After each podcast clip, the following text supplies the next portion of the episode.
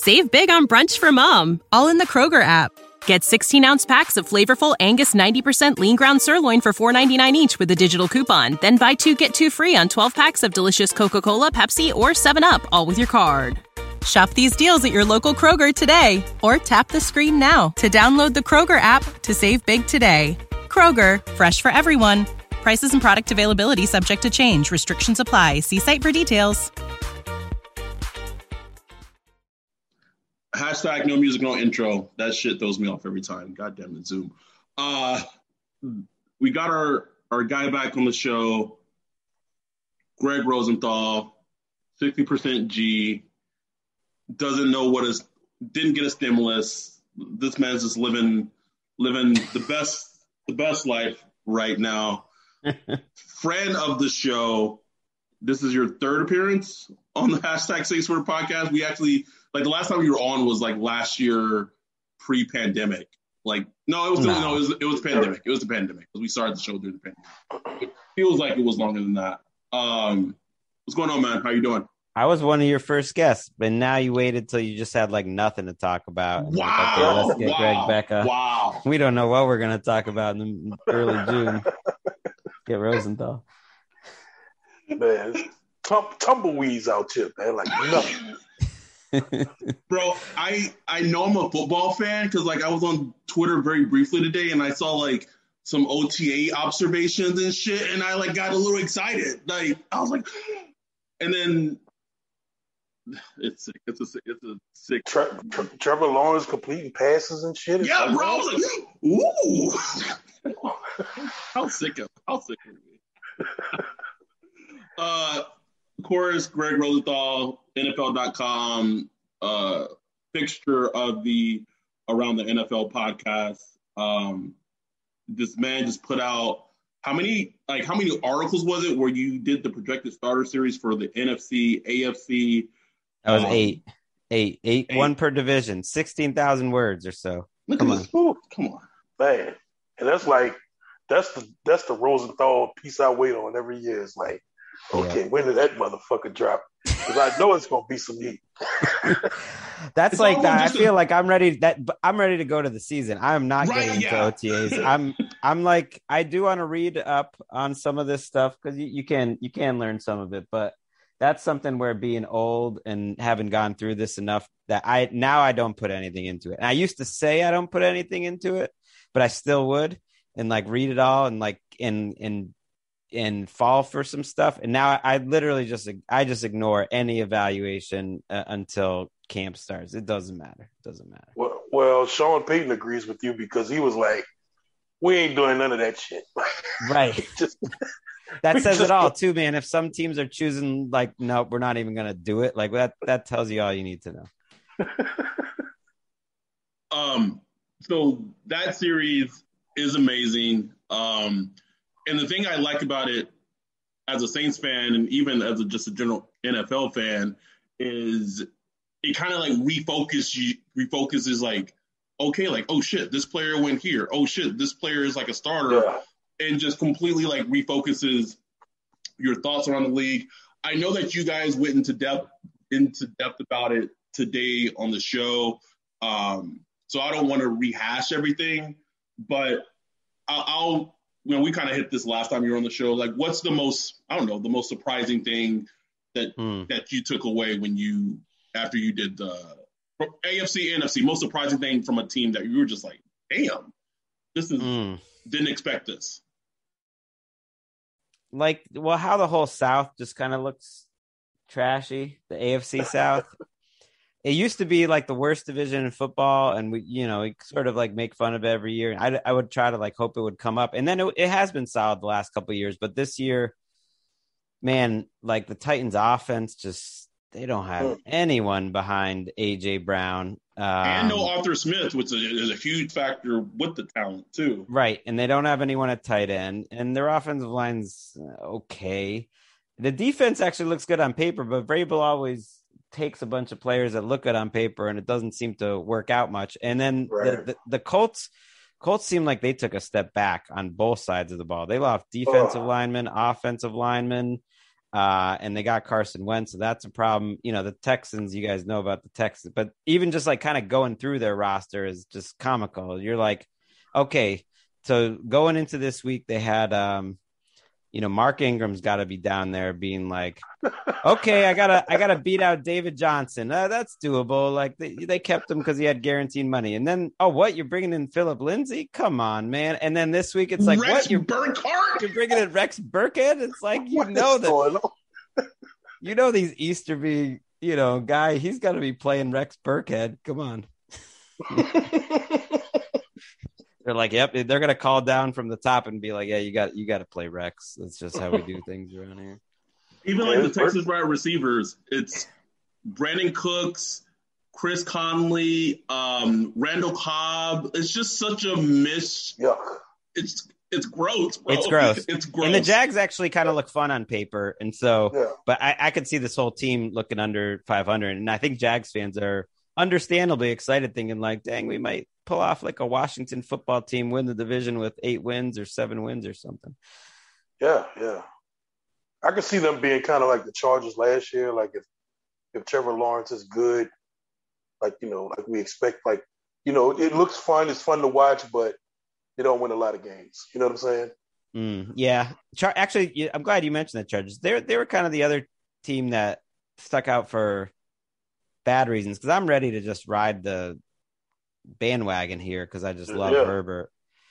But but I don't know. It, the, the, offensive line, everyone's like so focused on that, you know, fixing that. That'll fix everything, and it does look really good on paper. But that that's unpredictable. And then you look Joe at like Lombardi, right? Yeah, you got your boy Joe Lombardi, and then you look in the front seven other than Bosa, and you're thinking like, who who else is good in this front seven? And they, they redid their secondary.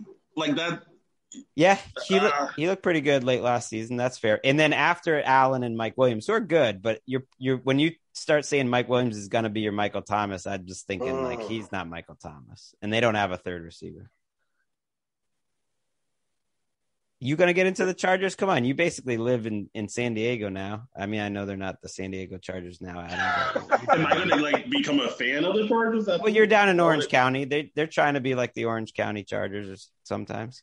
I mean, I if someone said, "Hey, I have a game to go to the Chargers," would I go to it? Like, I would go to it just to see Justin Herbert play in person because I think he's behind Mahomes, like the best young quarterback in the league, and I don't think it's even close. They're playing the Chiefs um, on um, a Thursday night or a Monday night. I forget what it was, but it, it was a standalone game and and I immediately told my editor like I want dib, dibs on going to that game. Hell yeah, want that one. I yes. want that one. Yeah, bro. Um, but no, I I am not because I, as a Saints fan, I I know what it is like to be a Saints fan, and I've seen the Chargers Charger like enough times, and so I'm good. Plus, like. I know Brandon Staley was great with the Rams, and I know he may potentially transform the defense, but and this is like old hat, but like it just seemed like the wise thing to do would have paired Justin Herbert with an offensive minded coach because we saw when he was in college what it was like when he was with the defensive minded coach. Um, and Eric Bieniemy type of thing, but obviously mm. that didn't happen. Um, I think Brandon Staley showed that last year it, with the Rams, he did a great job, and maybe he can move those pieces around. But we've seen the the Joe Lombardi led team before when he was in Detroit, and uh, not not enthused. Plus, like you, you lost Hunter Henry, you replaced that you replaced Hunter Henry with Jared Cook. like I, I, don't, I don't, I don't know. I, I don't know. I want to hear Ryan. Like, just tell me your your thoughts on Jared, the Jared Cook era. In, oh man! Because I tried to tell both of you. I swear I had this conversation at least with Adam. I was like, I'm telling you, man, there's gonna be moments where Jared, it, they're coming. It just yeah, it, it just made sense because I mean, how many how many teams has he been with? You know, and it's like they give up for a reason. It's like something ain't right with the dude. It's just not right. like he's yes, he's athletic and he makes plays. The dude, like last year, I mean, I don't Nick Underhill, anybody, you could read him. It's like, well, this is going to be the year. He came on last year towards it, and it's like that's the story of Jared Cook. Like he comes on strong that one year, and you think like the next year is going to be it. But that dude, man, that dude is like oh, so frustrating, man. It's like the the mistakes he makes are like like costly mistakes. It's like, why did you do that? You know, so I, I, I was happy to see him go, even though like the Saints don't have any tight ends. He he's like to me like tight end Gurley right now, which is right. like he'll look good. He'll look fine, good enough for like 55 out of 60 plays, but there's like five plays every game that just kill every you. game, every game to kill you, like kill you. so I don't know. I'm I'm ready to. I'm happy to be gone with that, but you know, Saints ain't got much else. I was gonna say though, I don't know, man. How you feeling? I mean, the, the Saints were a team going through this that I didn't. I didn't feel better about them after going through this. No, no.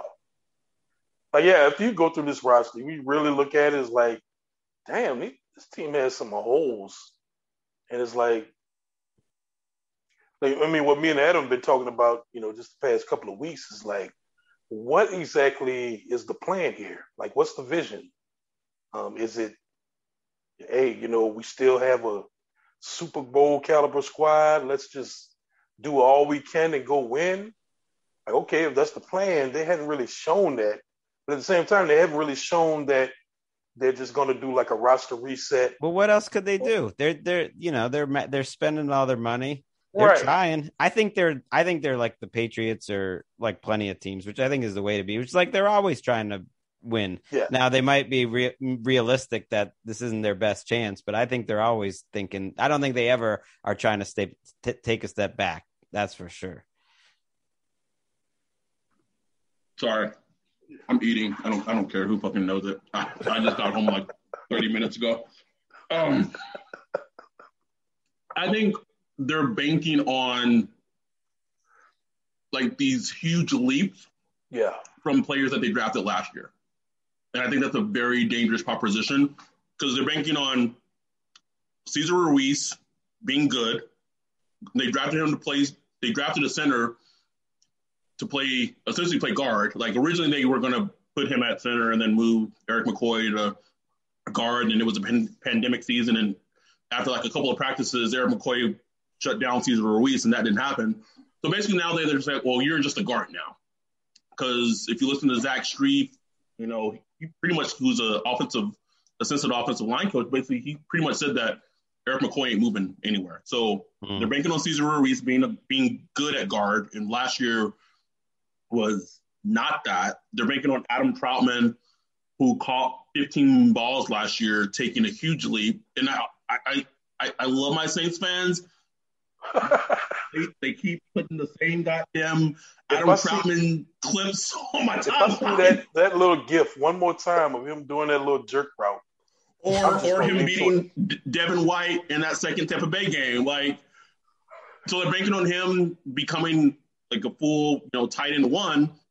And then let's not talk about Zack Baun, who they drafted in the third round, who they was an edge rusher in college. They moved him off ball he didn't really play except for really on special teams, even when Alexander got hurt. So there, there's like these play Marquez Callaway, Deonte Harris, who's a third year player. There's a lot of players, young players that I, I think they're banking on to be good. And up to this point, we haven't seen it. So it's it's pretty it's very unknown of what it's going to be. Yeah, this is a weird. This is a weird time. I mean, I I put Pete Werner in the starting lineup and Adebo just for the heck of it. It's like those guys yeah, have chances. right now, you have to. Like, yeah, you have to. I don't know. We were talking about like ten and seven, but that you know, that is that is my Jameis Win- Winston and Kamara optimism and yeah, yeah, and everything. I'm, I'm probably being biased thinking they're ten and seven now that I'm looking at this thing. That's if you know. That's if Jameis Winston you know, we talked about like if if Jameis, let's say Jameis Winston has you know 30 touchdowns, you know, 14, 15 interceptions, you know, two fumbles, completing like 63, 64 percent, you know, some big plays. You know, with Kamara and Mike Thomas, um, the defense, even though I expected to take a step back, it shouldn't be horrible. Uh, you know, I could. That's that's optimistic, like ten and seven. But there are some issues. Like it's it could go it could go pretty bad, especially with Jameis Winston because you just don't know. Like I'm assuming he's going to be the starter. I don't, you know. I mean, we've I seen it go pretty bad with Dennis Allen too. It's amazing. That's what I'm saying. It's it, I give Sean Payton credit for not firing him after they were like last in the league and points allowed back to back with him. That was that was a long time ago now, and he's still there getting it done. But yeah, I don't know. I I, I like hearing you guys uh, in this different Saints era. You're like angsty, angsty Adam and it's, Ryan is fun. It's a, I'm annoyed, man. I'm just so annoyed because it's like I don't see the vision. It's like if and I and I get it. This year was weird, cap and all that shit. They it's not. It's like they were just stuck in a in a kind of a purgatory where they really just had to make do with what they could. So I get it, but it's like I mean, I don't know, man. Like, do something. Uh, you know, I mean, uh, go go in.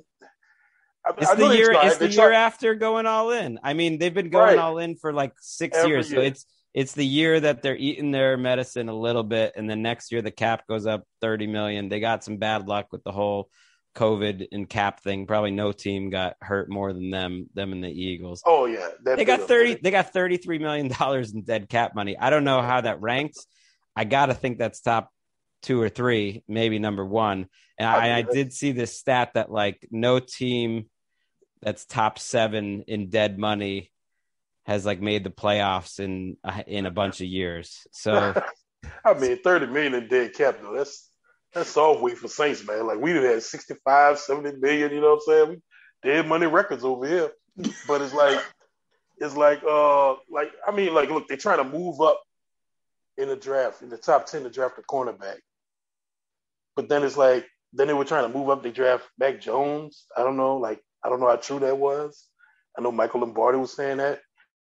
It's like what what are we doing here? It's like according, according, to Patriots, oh, according to Patriots reporters, Mac Jones is the truth. You know, Mac Jones uh, is lighting listen, it up. Me, me and Adam already talked about it. I fully expect him to start for the Patriots this year. I don't know if week one or whatever, but he's gonna play, bro. Like he's going to play. I mean, we we did a Mac Jones specific episode, you know, earlier in the draft process when his range was closer to like the end of first, end of round one. So both Ryan and I have watched extensive Mac Jones at Alabama film, so we are very well versed um, in in Mac Jones. So everything that the beat re, beat reporters are reporting at Patriots, like if you watch him at Alabama extensively, it all aligns. It all makes sense because that's just who he is.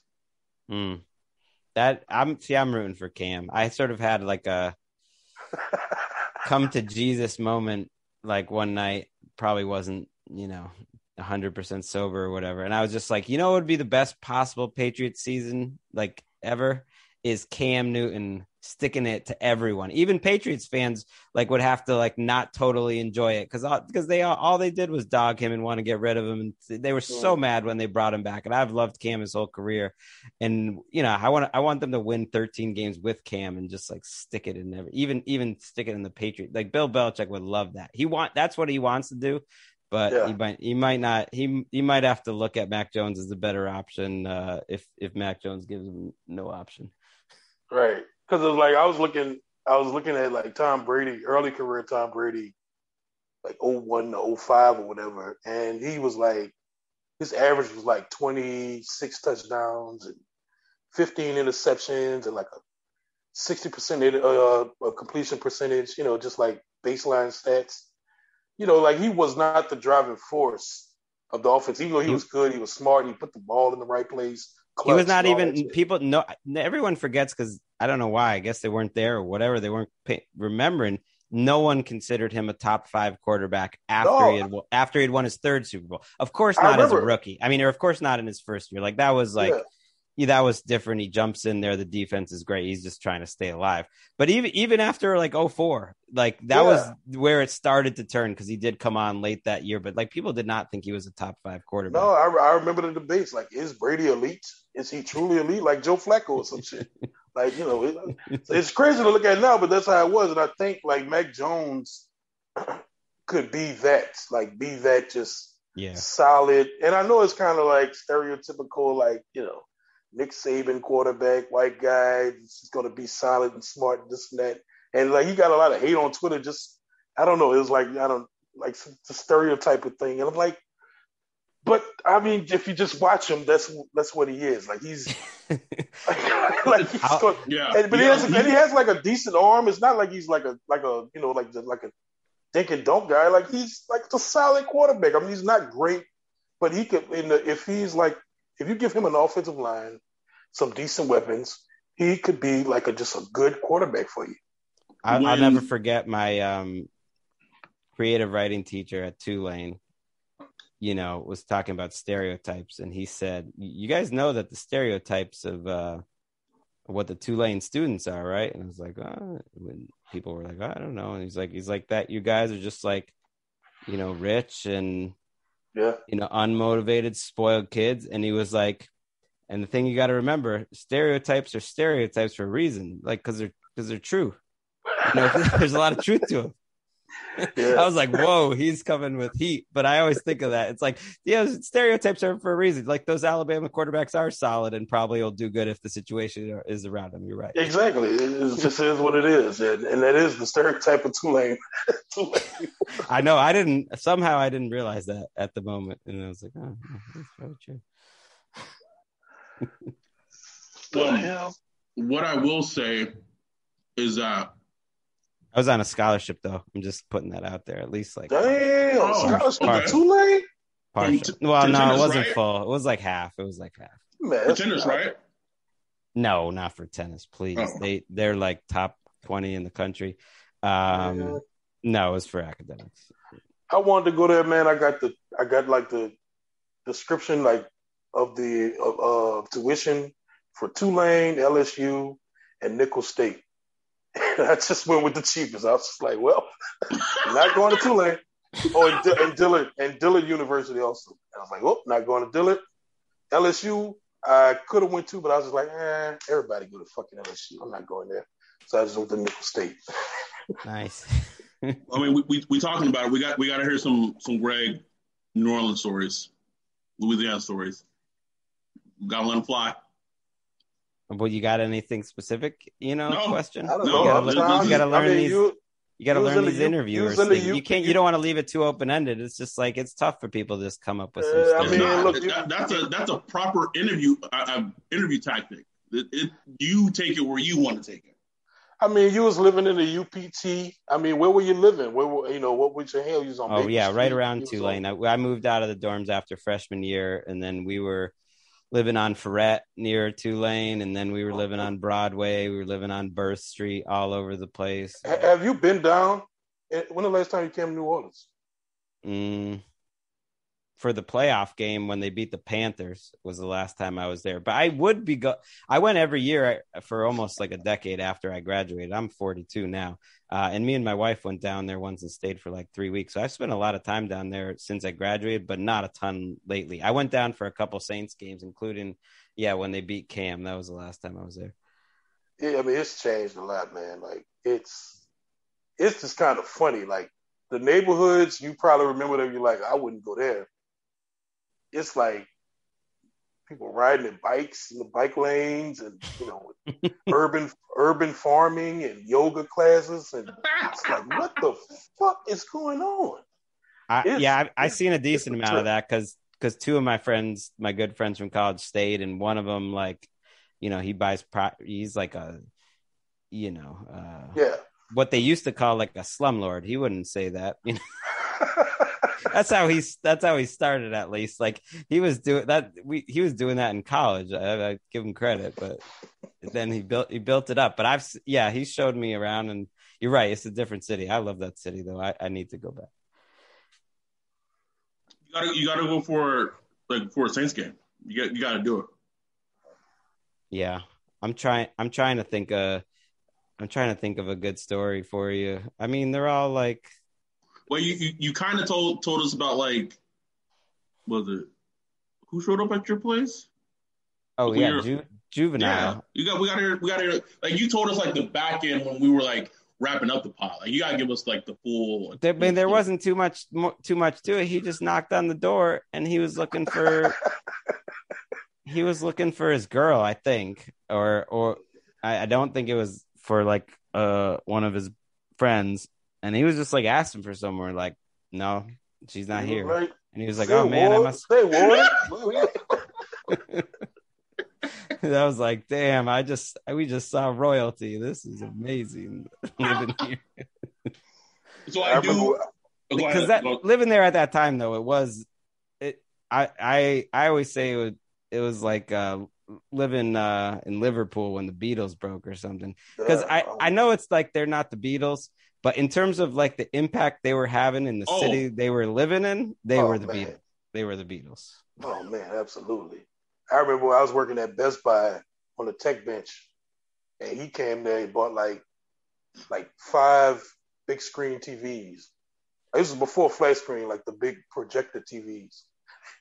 And he like he tried to pay with like a check, and it got de- denied. it was like, nope, it didn't clear. And then he left and just came with like a big fucking wide of 20s. I'd never seen that many 20s just like stacked up. and, and the dude, the guy, he was my manager. He was like, who's this guy? And I was like, that's fucking juvenile, bro. Like, you don't know who I am, huh? You don't know who I am. I was like, it's just weird, bro. and then we he had us load his TVs on his like on the he had like three trucks out there. We loaded the TVs didn't give us like no tip or nothing. I was like, man, fuck you. It's my story. Um, I do have I do have a question for Greg. Um, as someone who's worked covered the NFL as long as you have, ETF, Rotoworld, Brick by Brick, NFL.com, like what excites you? What keeps you excited about football? Like mm. what brings like what brings you back? Like we're in the like the complete dead deads of the of the off season. What is, makes you excited to watch football this upcoming season? That's a great it's a great question. I know how to manage like the times of the year better, just going through it all. So like you know, I, I know to you know enjoy this time of year. I, it does not bother me that it's the quiet time of year. I I know to like enjoy it. I'll be missing this part of the year. Um, but it it always just goes back to like why it's so it's so simple. But for me, it's just like watching that yeah. like i i actually ne- i'd never have and i i hope i don't get sick of watching the game because it's to me it's so it's always changing and um there's so much you don't know there's so many people that know so much more about the x's and o's um and just trying to like stay on top of not just the rosters because I love all that shit and transactions and how teams are going and how news gets filtered through agents and trying to like figure out how that's all working.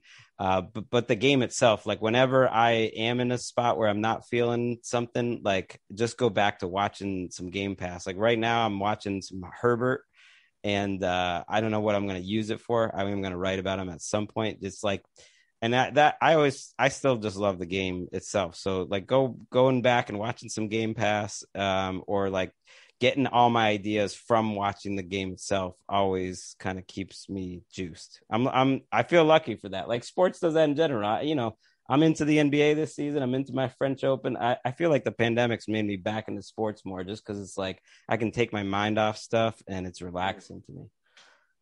No, I always always like read your shit because you knew you knew about a lot of the players that most national media people just don't know about. Like I, you know, you I read national people all the time. It's like, what the hell are you talking about? You like he hasn't even he hasn't even been good. Like why would you say his name? Like, mm-hmm. And you you pretty much pick up because you you know you keep an eye on some of the local beat writers. You watch the film and all that shit. And uh, and I love, always love that you uh, you kind of you, you track. Like I always want to hear what you got to say when anytime something leaks out. Adam Schefter sh- uh, tweets some shit, or you know, I don't know, fucking Field Yates or whoever, I don't know. And it's like you could you ask the question like, okay, why would this come out? Who you know who benefits from this? Uh, you know, coming out right now, and you you kind of just break down what's really going on rather than just. I love talking to... about that stuff on the podcast because you can't yeah. like tweet. Sometimes you can't tweet it all exactly because yeah. you know I'm guessing and you're kind of putting people that your colleagues with on blast a little bit. They get super sensitive.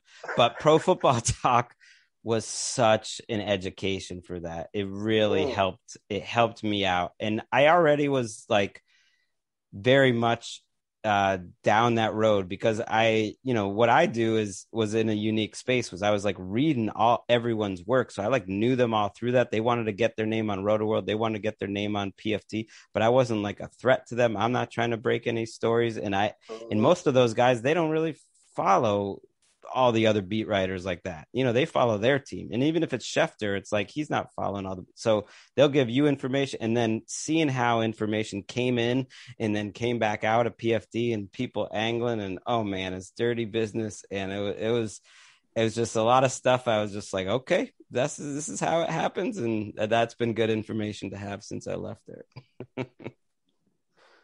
no, it's it's it's great to hear your your point of view from it, especially uh, contract, trade demands, uh, you know, figuring out like why is this being leaked out? Like, you know, when when Ryan and I even talk about this podcast, we, we refer to you like even I believe it was like the like the Alvin Kamara situation, like the contract situation before the season last year, and like oh, you know, Josina Anderson reported that you know he may be, you know, the Saints may be open to trading him, and like all this stuff and like untangling like the web. Um, of the business the business of business side of the NFL because that in itself is a is a game in itself, just like there's a game yeah. on the field.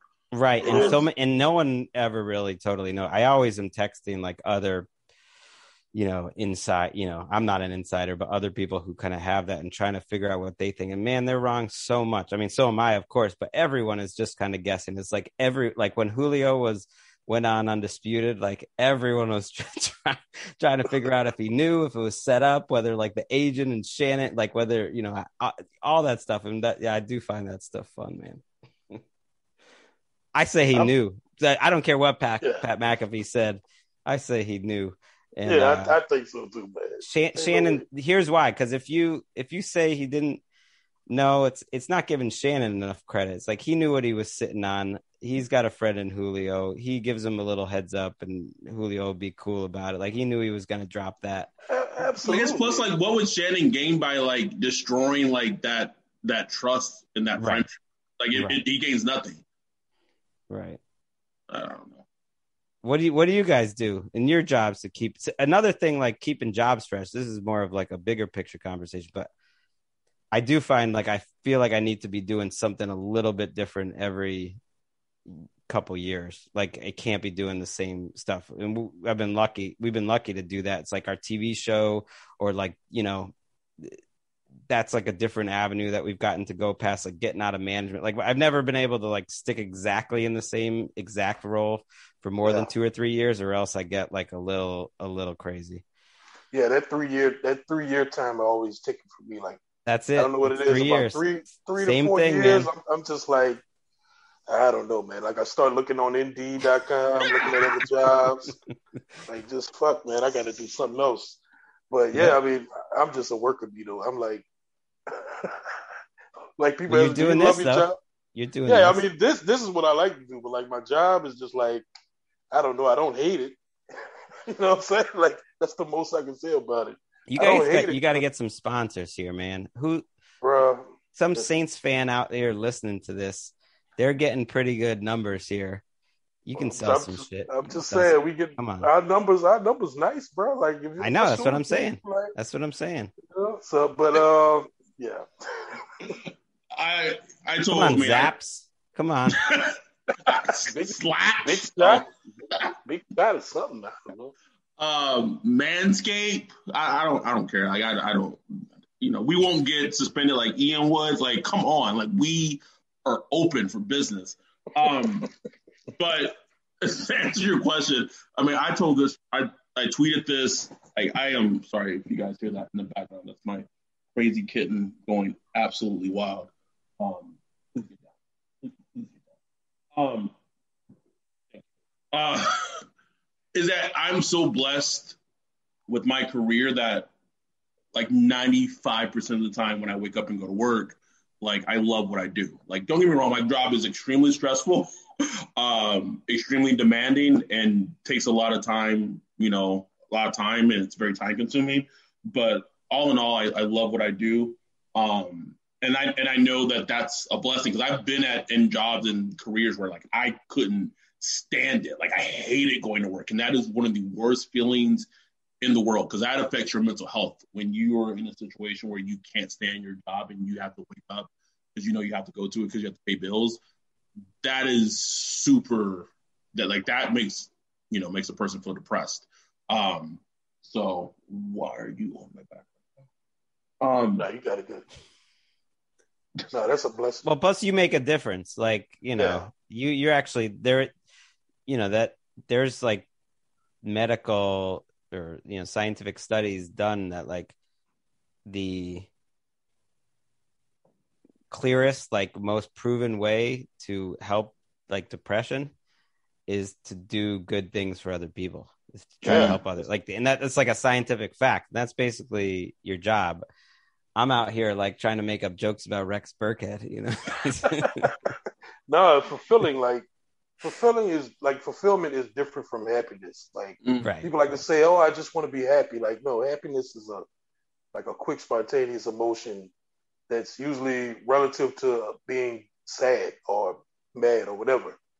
But fulfillment is different. It's kind of long lasting and uh, shit like that. So if you can get that from your job, like you made it. Like you cash that check every time. You know what I'm saying? And get paid for it. Like come on, yeah, man. right. That's why we got to get Zapp's in here. Get you guys paid for it. The spicy, the spicy Cajun Crawtator one. But Man, I would kill that. I would kill that in college. I would like go to if I if I went to the Circle K and they didn't have that flavor, I would go to like a different different one. That's all they have. I'm in Alabama now. That's yeah, they usually they, have they usually have it. Yeah, it's usually they got it. That damn spicy Crawtator shit. You don't like uh, it? Oh come on. I like it. It was just like, damn, give me some different uh, flavors, you know. The voodoo, but, um, voodoo's good. Voodoo flavor, yep. I wanted to ask you uh, something that's been uh, kind of on back to football a little bit. Um, Lamar Jackson, I, am just so interested in how they handle his contract. I mean, obviously MVP. Obviously, they built the whole offense around uh, around him. Playoffs every year. You know, got kind of, kind of the hump off his back last year. Won a playoff game how do you ha- like how do you handle that contract? Because you want him to be a better passer. Obviously, that's just the, like the elephant in the room. Is it the skill positions that they put him around? They put they gave him some skill this year, so is it kind of going to be like a wait and see, or he's going to be paid? He's going to get 40 million, 45 million a year, and you just figure it out from there. Well, it it sounds like he's negotiating his own contract. I mean, I'm sure he's getting some help you know his mom was his yeah. you know advisor but i'm sure they're getting some you know legal help too like a lawyer yeah. but he sounded pretty confident in it so that told me that they were along the way and mm. it i this is the time of year not quite now but you know more like july right before training camp that that big time quarterbacks usually get that first big contract mm and uh, I don't think it's they. It's not like they have any doubts about him. It's not like they're not playing around. Um, there's, you know, you're right. Like you got to figure out the right number. Do they want to make it? How guaranteed? How deep? All this stuff. But if he's negotiating it, you know, it's probably not going to have them over a barrel. You know what I mean? Yeah. And that's fine. Yeah. I'm not going to like criticize some dude for taking a, you know, the this big time guaranteed money and like criticize him for getting 80 guaranteed or you know 60 guaranteed when he could have had 80 or something. It's like whatever, man. I it's yeah. I don't feel like that's my place, but it's I think it's coming. I don't think they really have much. Um, I think they're in it to win it with him. It's not like there's going to be any hesitation. It's going to be deep in guaranteed contract, and I think they think like I think, which is that he can. He is a guy that should and will improve. He's yeah. not done. He's not done improving. He's a really young player, and so that I think he'll be able to handle the transition from being like the best runner in the league by far to like just a great runner, which will happen eventually. And I think they're just going to have to believe in the process that he's going to keep getting better. And maybe though he'll do without a without Greg Roman, you know, eventually, but that Lamar is not going anywhere. That that'd be my guess. And I think I think because he's his own agent, if anything, they'll probably be like, all right, let's get this done now before Hell yeah. hire someone else. Absolutely. right. I mean, it's probably not a great idea, but who knows? Um what's your biggest question going into the season? Mm. Any team, just biggest question you have. Player, team, unit, defense, offense, coaching, what's your biggest question going into the season? Hmm. We already talked Herbert because that's We did. that's like what's closest to my heart, I think, in terms of just what I want to. And he's white. That's that's progress, Greg. Love that. Come on, man! I just like guys entertain me. That's what I like. You you. I mean, tell the listeners Fields. your theory. T- tell your listeners your theory. I mean, Oh, it's not. A, it's not a theory that we, in terms of, I mean, you have swirl tendencies when it comes to your quarterback, which is completely fine. That that's not you. Mm. You, you love. You I still love are. You, you still are a Geno stand. You you just spoke on eloquently of how you want Cam to have a 13 wins. Like, like, yeah. Well, I'd love. Well, that him and Randall Dan, Cunningham- him and Dan, pretty beefed out about Teddy. Like, damn. Like, Yeah, Bro, we're, we're, not, we're not going to talk about that on this podcast, but we'll keep that in house because we have our theories. but well, n- I, I never really, you know, it wasn't something front of my mind until you, you keep making jokes about it. But I then I did think back, like Randall Cunningham. You know, I was a fan of the Patriots, and I'm stuck with Hugh Millen and you know, Steve Grogan and mm, Flutie and all these Ew. garbage, all these garbage quarterbacks on on garbage teams. And and Randall Cunningham was coming up right when that was all happening, and so that was like the first. I was like, oh, you know what? I can. There's other teams out there other than the Patriots, and and so it's all about like to me entertaining quarterbacks. And maybe I'm a little bit of a contrarian, and so maybe some of these black quarterbacks too were getting underrated. So it's like Mhm. they need they need to get a little more credit. That said, some you know that your theory is also you know it's got holes in it. Tony Romo, one of you know he is up there in my all-time oh. favorite quarterback. Jay Cutler was up there on my all-time Ugh. favorite quarterbacks, Ugh. and and and Philip Rivers is right there with anyone. So were you an EJ it- Manuel fan? no, I he was oh, No. I couldn't. that's not a. That's not a great. That's not a great quarterback. There. he was No, boring. not, bro. It's he was boring. Like put put on a show for me. Riv, you know, Rivers put on a show. He might not have been athletic, but he, he put on a show. Uh, that's that's my st- my theory, and I'm I'm I'm sticking with it. I'm not. That was my Um, way of buying some time for you. know, Like, your I, I, are- I, I'm sure you're still, even though this is a little, you're still like on the Tua bandwagon a little bit, like a little bit. Uh, I, you know, I never, I, I wouldn't say I was on the bandwagon, but I do think he was put in such a tough spot, and he's such a specific type of quarterback But was I he think though? Like, what what tough spot was he put in any different than like Justin Herbert? his his skill position players were as bad as any in the league that weren't the Patriots. It was DeVante Parker, and then like Mike Gesicki's is number two, and his number three is Jakeem Grant. And literally, the number two wide receiver last year at, in Miami had 373 yards, or Oh. whatever Jakeem Grant had, in a trash offensive line with Chan Gailey calling plays and stuff.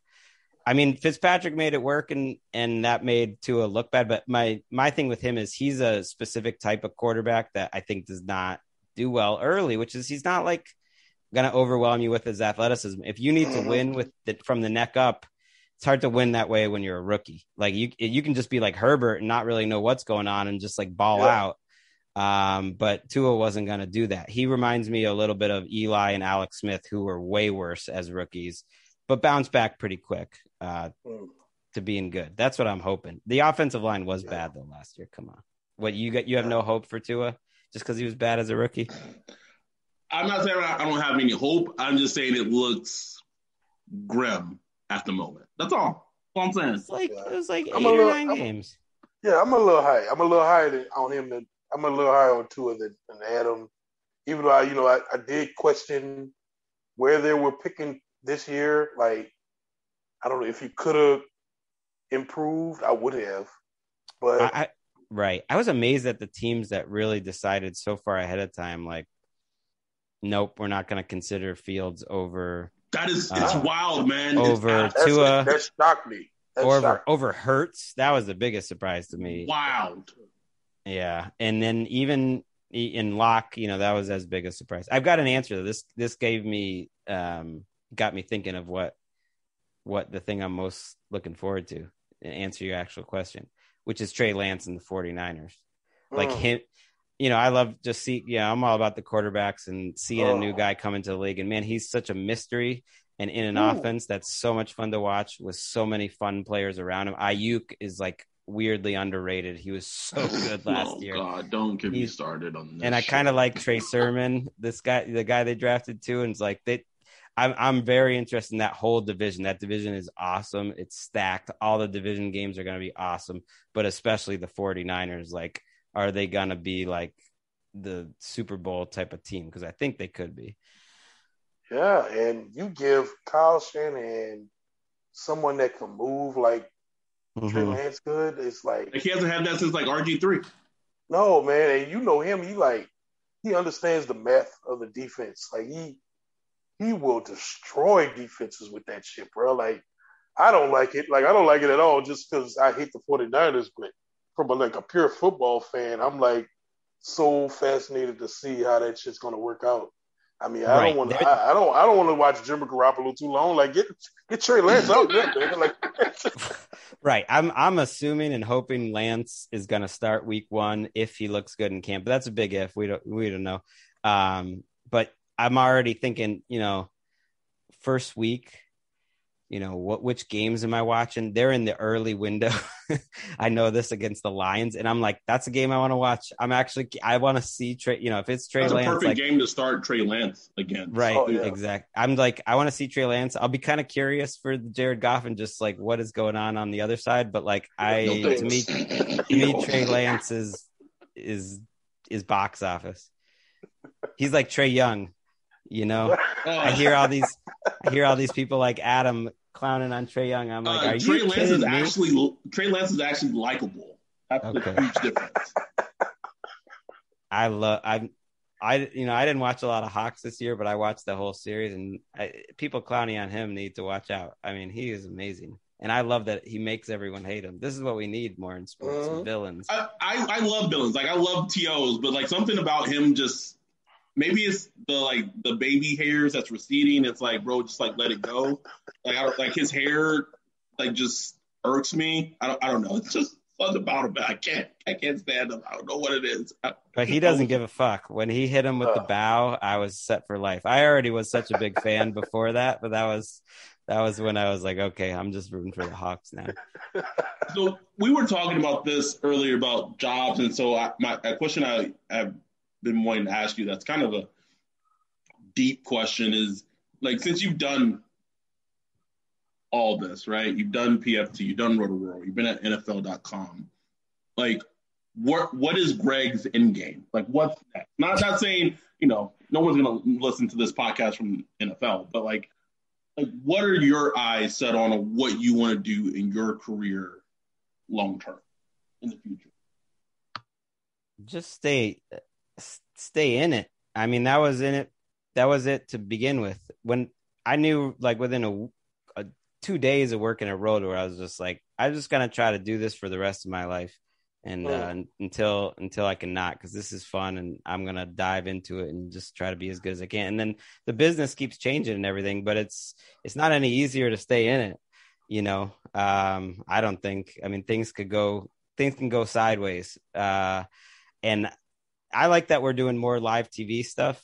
yeah. like there's yeah. a juice that I get that you know that is fun out of that. We have an idea of something we're gonna do for our TV show this year, so hopefully that happens. I'm I'm excited about that. So it's doing that, expanding more and more of that. I would love to be in the situation of like reacting live when shit is happening and mixing yeah. it up a little more with the with the ex players and all that and providing right. a little bit of a different you know voice than an ex player and you know not coming at them but but but you know being there and being a different voice and kind of, yeah I think there's value there I love like Mina Mina Kimes on um ESPN because she's not like an ex player or something. I think there's right. there's something to that, and I think there's good. It's good to see them like or her mix with the ex players. You know. Nah, man, I, I like I would be rooting for that shit if you guys on like fucking you know NFL Sunday morning with Rich and Rich and, and Mike and all that shit. Like like I would be like I would love to just see you guys get thrown in, right? Or like the right or like the free age like when free agency is happening and i and i have done this like a little bit here you know but it's just yeah. like three three minutes here three minutes there. But like when stuff is really happening that's when i i like to write and that's when i like would like to be on live eh, when it's like nothing's planned nothing's too scripted and you're just like because that's right. what we're, we're good at. That stuff is fun. So the more the more we can get at that. But man it's also just trying to like stay employed. They're making cuts at the nfl you know it's i get it. Trust me i know man. It's like this pandemic they are i i think there's definitely a company wide like you know tightening of the belts uh which is happening and it's just like okay let's just gotta, gotta move into those that new inglewood office bro gotta pay that that lease. Well that's the thing man. They have, have these crazy new offices that are gonna be awesome um but it's like is it gonna be they're gonna totally be able to use it? I hope so you know I don't, I, I, don't, I shouldn't be laughing at that, but I mean, yeah. that's just like sports media in general. It's been, you know, it's been nice that because man, it is really hard to get paid to, to just like write on the internet these days. So it's nice that we that podcast came along and kind of saved saved us. Oh man, the thing is, like podcasting, it's I wouldn't say it's young, but it's still like like there's still like a lot of people that don't even know what a podcast is. Like they are like people like podcast. What's a podcast? So mm-hmm. it's still like there's tons of growth, and you know you mix that with video streaming and shit like that. Like there's there's like industry out there to be made. Oh yeah, we've and we've got our listenership. We gotta just you know hold oh, on oh, to it and and grow it. And you're right, that thing like that listenership, the, the around the NFL listenership is you know, it's my retirement plan. Like, oh, yeah. you know, like, like, bro, like, like the shit you y'all went through. I mean, y'all still going through with Chris. Like that was different. I, I don't think I've ever experienced that, honestly. Like with with Chris passing, you know, rest in peace. But it, it was so different because y'all worked together, but y'all were friends. We all like, even though you you guys had your relationship, us as listeners, we kind of grew with you guys over the you know I've been listening to y'all since like 2012, and it's just kind of like you know it was it was just it was just so weird just trying to absorb it and trying to analyze it and trying to you know understand how you feel about everything because it's like okay I don't know these I don't know these guys. I mean I know you know I talked to you but and I've talked to Chris but I don't know them.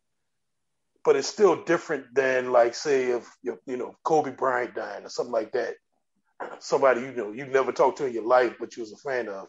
It was different because you still kind of felt like a personal relationship in a certain type of way.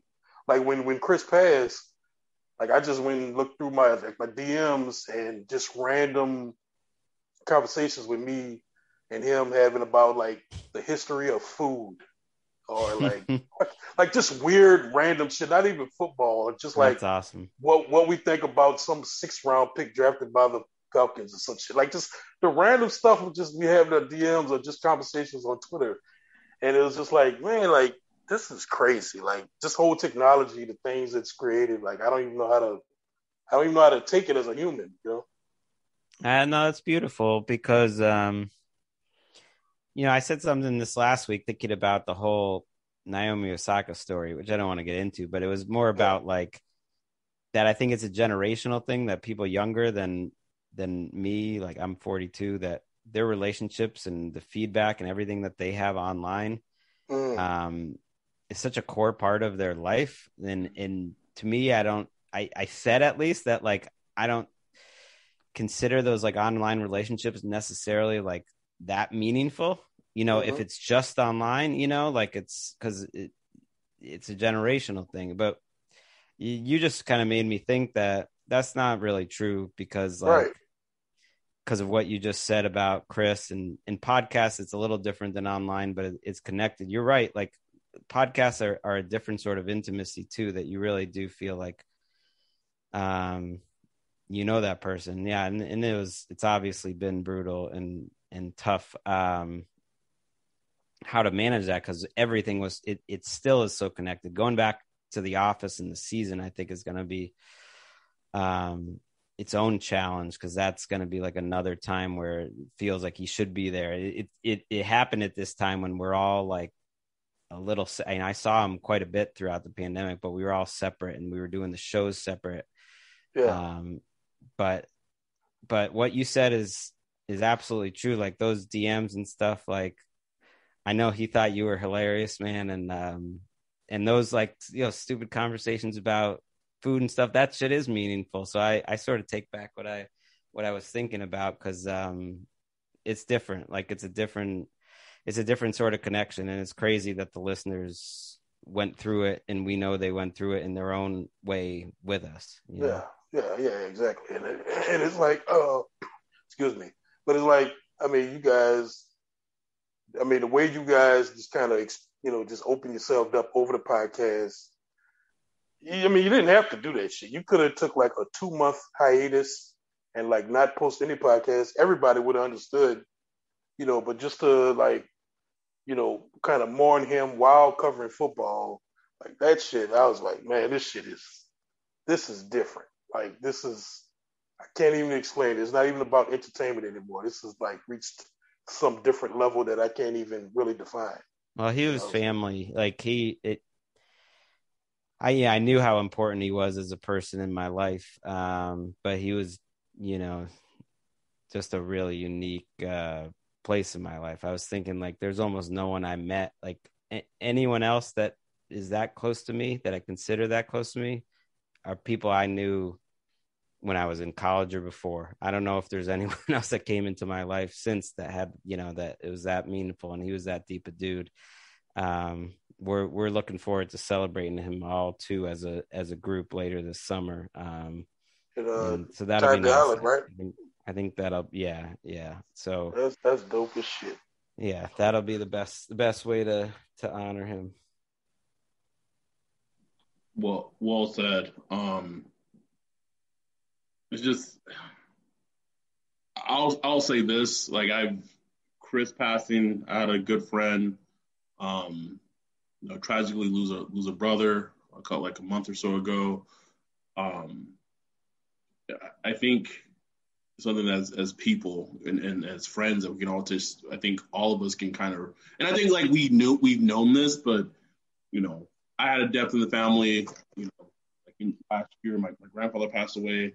I know Ryan had deaths throughout the pandemic, is that this shit is so finite. Our li- like life is just so finite. It's just so short. And this is something I talked about with Mark when I met him in person is that like this isn't like a dress rehearsal right? Like this is all we get.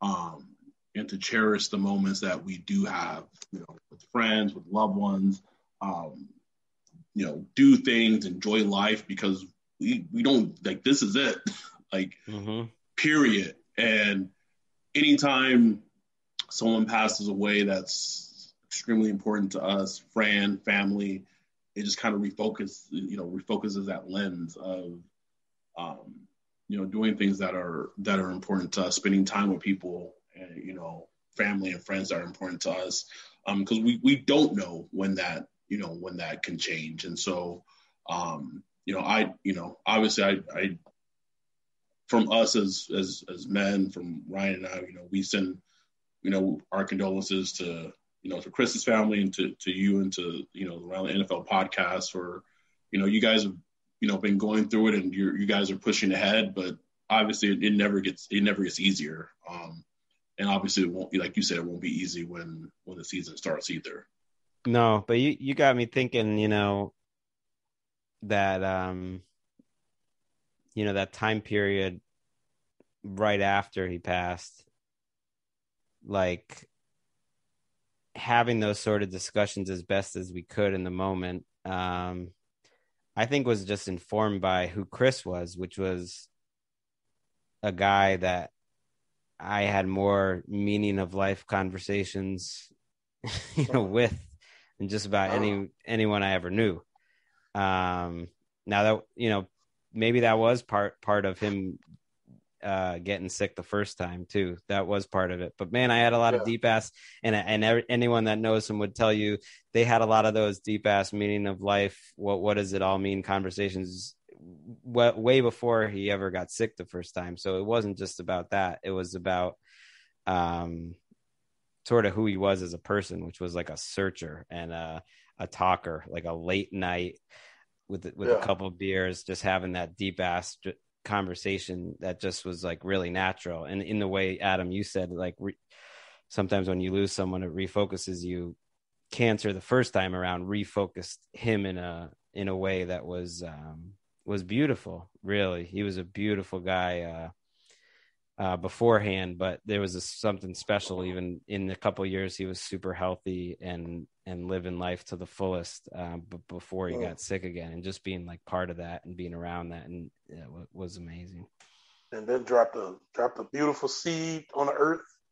You know, mm-hmm. like that's that's just it's amazing. It's sad, but it's also amazing. Uh, and I just always chuckle at.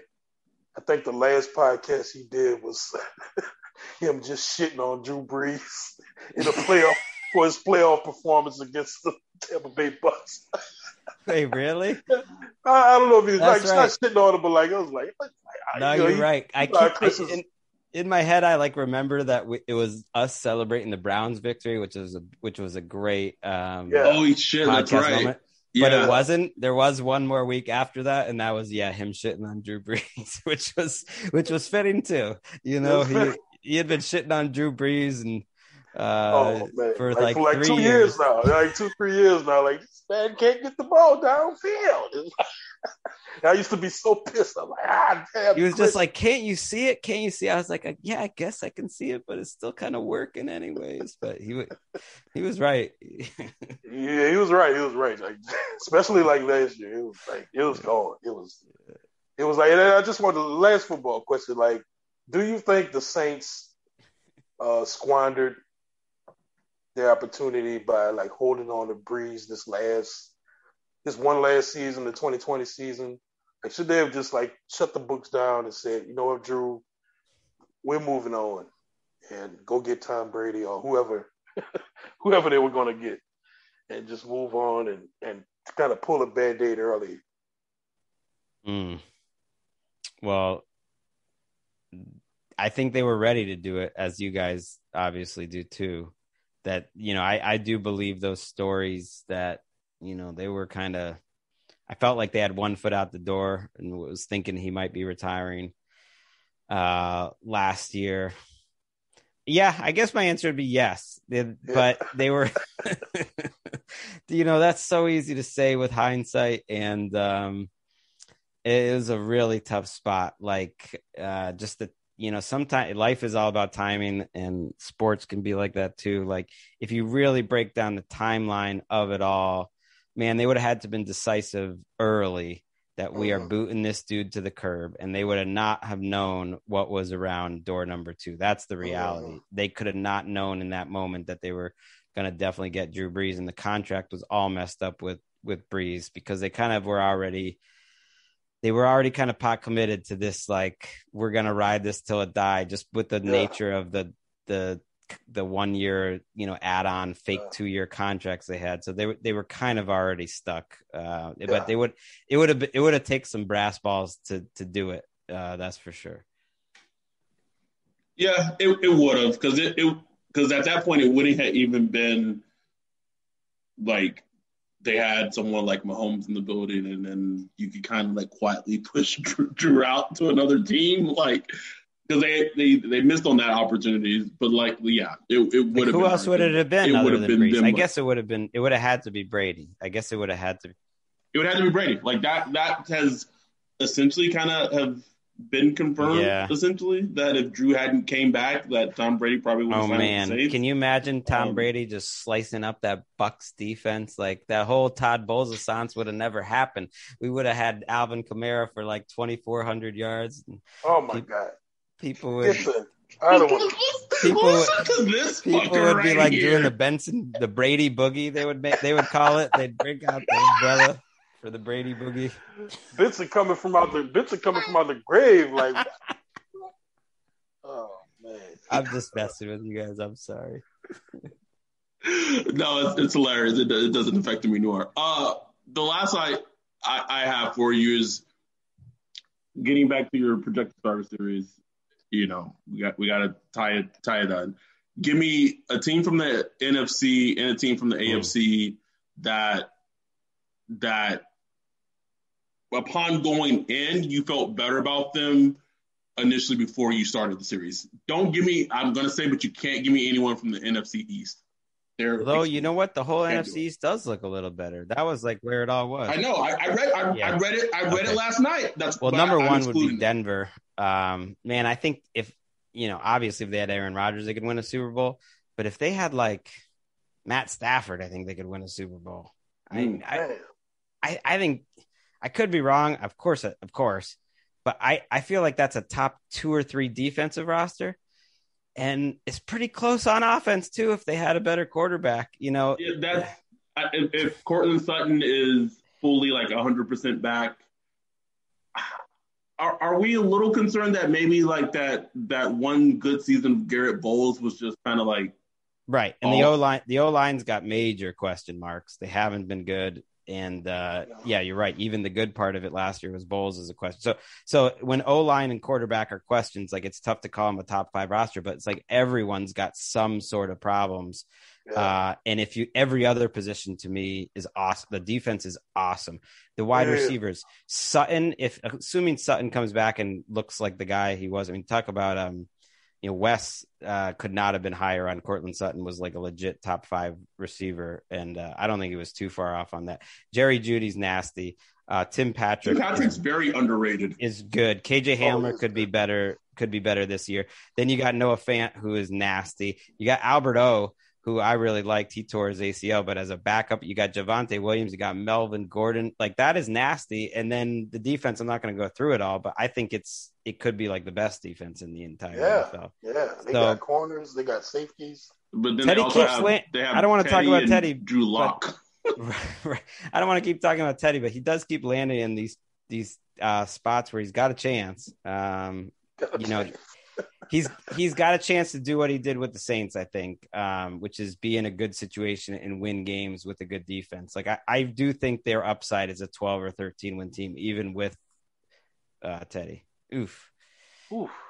There, there, are, there are 17 games though, so that's like 12 and five. Yeah, it's 12 and five. and, and and NFC. Let's close it out with a team from the NFC. Mm, that was better.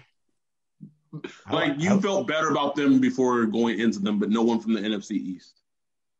It did. Those those were the teams. Um, those were the teams. To to be honest, I mean Atlanta's offense that it, it it's a it is a little bit on Julio. Like I think that could be a top five offense, and if you've got a top five offense, you got a chance to win double digit games. I don't care how trash their defense is. Like you, maybe they could be like 24th or something, and then you could win a like they even without Julio they could be nasty. I think uh, on offense. None of none of the other teams I, I think honestly would qualify in terms of like pleasant surprises. Like we know, like I knew San Francisco was going to be good.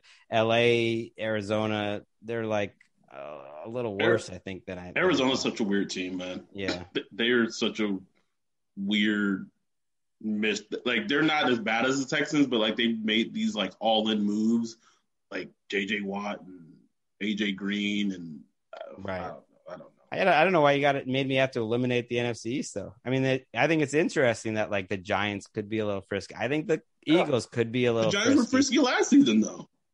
No, but better than that. Like you know, w- you know, flipping the record around, or in Washington could be like legit good. It's Washington is like almost like the Denver and the NFC. Yes, like, yes, that's exactly right. I yes. totally agree. Like, damn, if they just get a quarterback, I mean, you, you can say you can say that about the Giants too, right? Like, like, like Daniel I, Jones, like, I, uh, oh like, man, Daniel Jones should have a healthy Saquon. He has Kenny Golladay.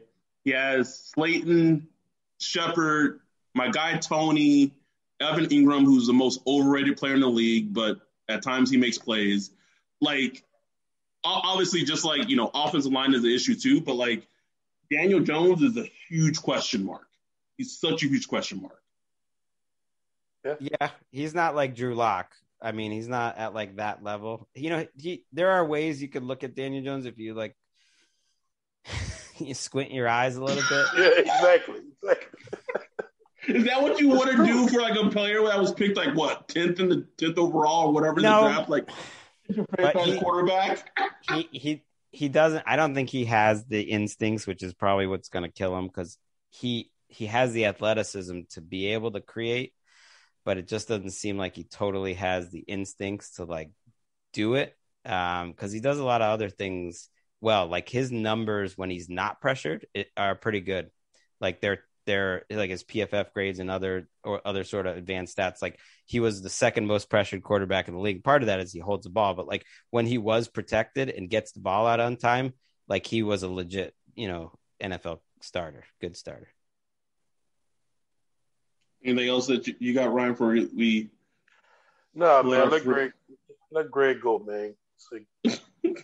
let go. Let Greg go watch. Um, the Lakers season yeah. go up in flames. Who knows? It could change, but it's 20 Phoenix right now. The, yeah, that, Phoenix that, put them on them. That, that game's over, man. that game this is over. this is giving me flashbacks to that Celtics Cavs series when the the Cavs just kind of like like left in the middle of the third quarter of game seven. I don't know if you remember that. They just, is that the is that the game before LeBron went to Miami?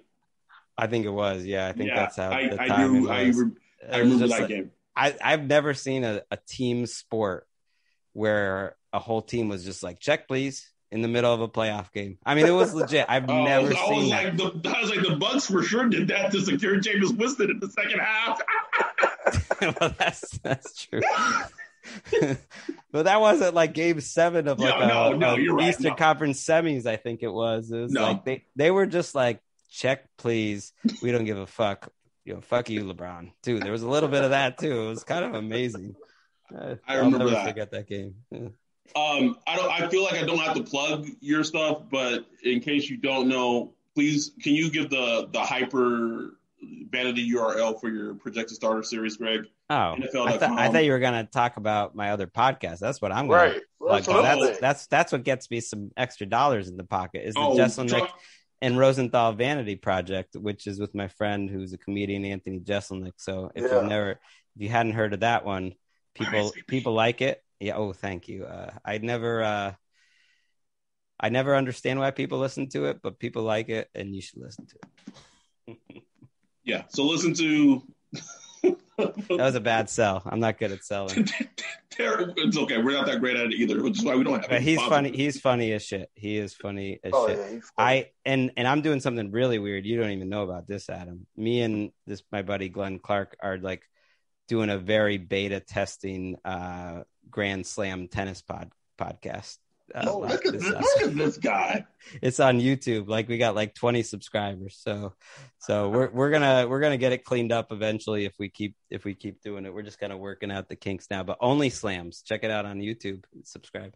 There you go. Are, are, are you got? I, I I got no. Do you guys address like the whole Naomi withdrawing yeah, thing? That was, that was that was our whole uh, top of top of the last one. We've done two of them so far. We're gonna do a couple more during the French. It's just for fun. Just like let's go. do something just for fun. Yeah. Um, check out Greg's work. Uh, RSVP podcast with Anthony Jeselnik, the Grand Slam on YouTube. Um, I mean, you just called it RSVP. It's so disrespectful. That's like returning a letter. and then you said the Grand Slam. It was only slams. See, it's like uh, oh, like only fans, but with like slams. only fans, but only slams. We're just gonna do it for the two weeks of the Grand Slams year, which is eight weeks a year. Like, you know, it's pretty good. It's pretty good. Yeah, it is. He's like our RSVP. Adam. No, when when Katherine Terrell was on the show, she works for the Atlantic, and I said that she worked for the Athletic? No, she works for the Athletic. You, I think and I said she works for the Atlantic. Yeah, I'm I'm a mess.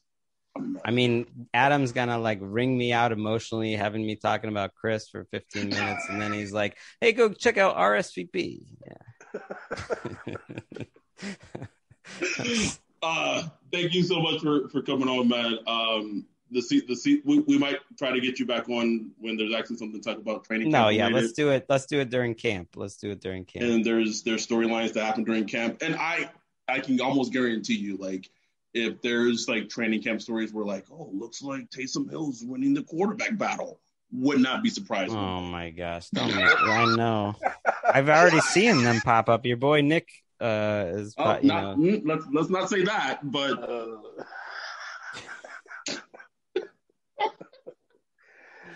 yeah, uh.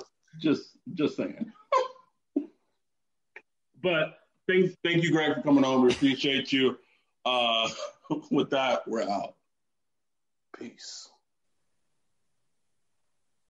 You know how to book flights and hotels. All you're missing is a tool to plan the travel experiences you'll have once you arrive. That's why you need Viator. Book guided tours, activities, excursions, and more in one place to make your trip truly unforgettable. Viator has over 300,000 travel experiences to choose from. Everything from simple tours to extreme adventures and all the niche, interesting stuff in between. So you can plan something that everyone you're traveling with will enjoy. Real traveler reviews give the inside scoop from people who've already been on the experiences you're considering. So you can plan with confidence. Free cancellation helps you plan for the unexpected. And 24 7 customer support means you can travel worry free. Download the Viator app now and use code Viator10 for 10% off your first booking in the app. Find travel experiences for you. Do more with Viator.